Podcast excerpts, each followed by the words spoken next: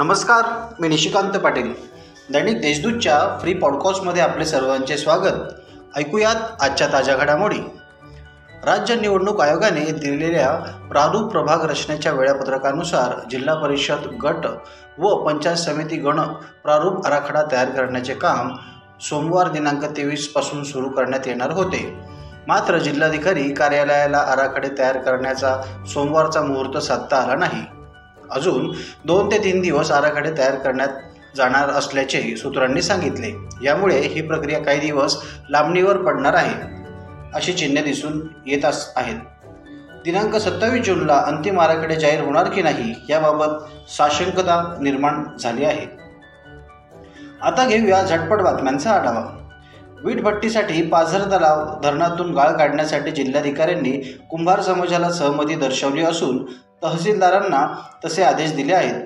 कुंभार समाजाचा पारंपरिक व्यवसाय असल्यामुळे शासन निर्णयानुसार वीटभट्टीसाठी धरण पाझर तलावातील गाळ काढण्यासाठी परवानगी मिळावी अशी मागणी महाराष्ट्र कुंभार समाज सामाजिक संस्थेतर्फे गौण खनिज अधिकारी रोहिणी चव्हाण यांच्याकडे केली होती. ओबीसींना राजकीय आरक्षण मिळवून देण्यात राज्यातील महाविकास आघाडी सरकार अपयशी ठरल्याचा आरोप करत ओबीसींच्या आरक्षणाच्या मागणीसाठी भाजपच्या ओबीसी मोर्चाचे प्रदेशाध्यक्ष योगेश टिळक यांच्या नेतृत्वाखाली जिल्हाधिकारी कार्यालयासमोर धरणे आंदोलन करण्यात आले. कधी मोबाईल कंपनी तर कधी गॅस कंपनी. अशा विविध कंपन्यांच्याद्वारे शहरातील विविध ठिकाणी मागील काही काळामध्ये मुख्य रस्ते खोदण्यात आले.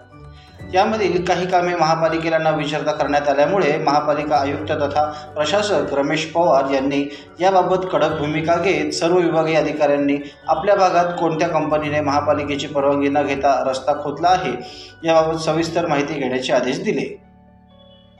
पांडवलेण्याच्या पायथ्याशी असलेल्या फाळके स्मारक शेजारील वॉटर पार्क खाजगीकरणाच्या माध्यमातून लवकर सुरू होणार आहे.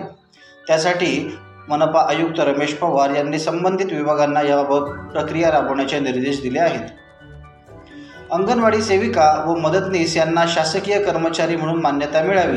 तोपर्यंत त्यांना सव्वीस हजार रुपये किमान वेतन मिळावे पेन्शन आणि ग्रॅज्युटी मिळावी अशी मागणी अंगणवाडी सेविका व मदतनीस यांच्या मेळाव्यात सिटू भवन येथे करण्यात आली. गोदावरी नदीत मिसळणाऱ्या सांडपाण्याचा प्रश्न मार्गी लागणार आहे. यासाठी नाशिक महापालिकेचे आयुक्त तथा प्रशासक रमेश पवार यांनी या पाण्याचा पुन्हा वापर कसा करता येणार याबाबत संशोधन व अभ्यास करण्यासाठी महापालिकेचे उपायुक्त शिवाजी चव्हाणके यांच्याकडे जबाबदारी सोपवली आहे. नाशिक महानगरपालिकेतील अतिरिक्त आयुक्त म्हणून मुंबई मंत्रालयातील सहाय्यक सचिव अशोक आत्राम हे सोमवारी रुजू झाले. या होत्या आजच्या ताज्या घडामोडी. इतरही बातम्यांसाठी देशदूत डॉट कॉम या वेबसाईटला भेट द्या. धन्यवाद.